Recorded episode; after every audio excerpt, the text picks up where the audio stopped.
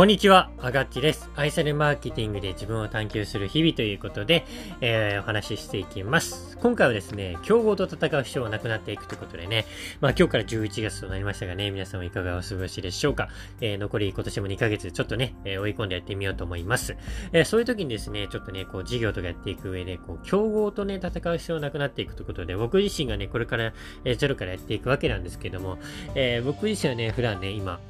えー、これまでちょっとね、マーケティングの仕事をね、していって、やっぱそのクライアントのそのね、えー、サービスをね、こう、競合と勝たせるようなことをね、やってきたんですけれども、もうね、なんかそれって、これから無理があるなってことをね、ひしひしと感じているんです。えー、まあ、これまではね、やっぱりね、その、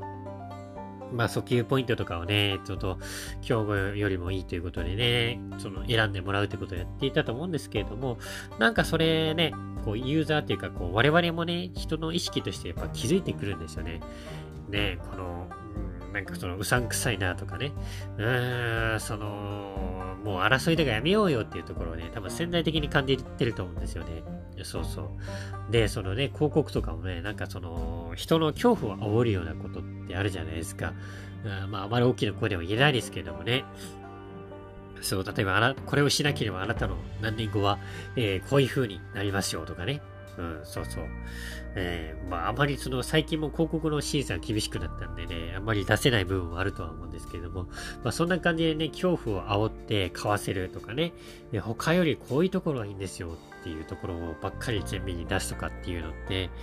うーん、なんかもったいないなって気がするんですよね。うん、それよりもやっぱこう自分はどんな思いでやっているのか、どうしてそれをやっているのかっていうところに、やっぱりその、その人しかないストーリーがあって、やっぱ人は、えー、そこに惹かれていくんじゃないのかなって思うんですよ。うん、もちろん、あの、好みとかあってね、えー、他の人がいいっていうのもあって、それはそれでいいと思うんですよ。でも必ず、えー、一人や二人、まあね、少なからずね、そう、あなたがいいって言ってくれる人って絶対いると思うんですよね。えー、っていうのはやっぱ普段マーケティングをやってみて思います。だから自分自身もね、それでちょっと体現しようか、していこうというふうに思っております。まあ、ということでですね、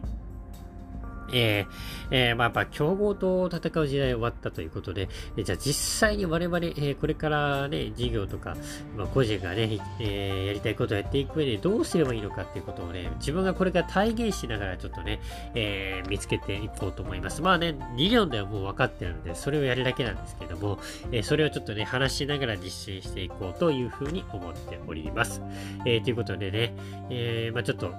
えー、しばらくはこう短い感じでやるんですけれども、えー、ちょっとね、こう、自分の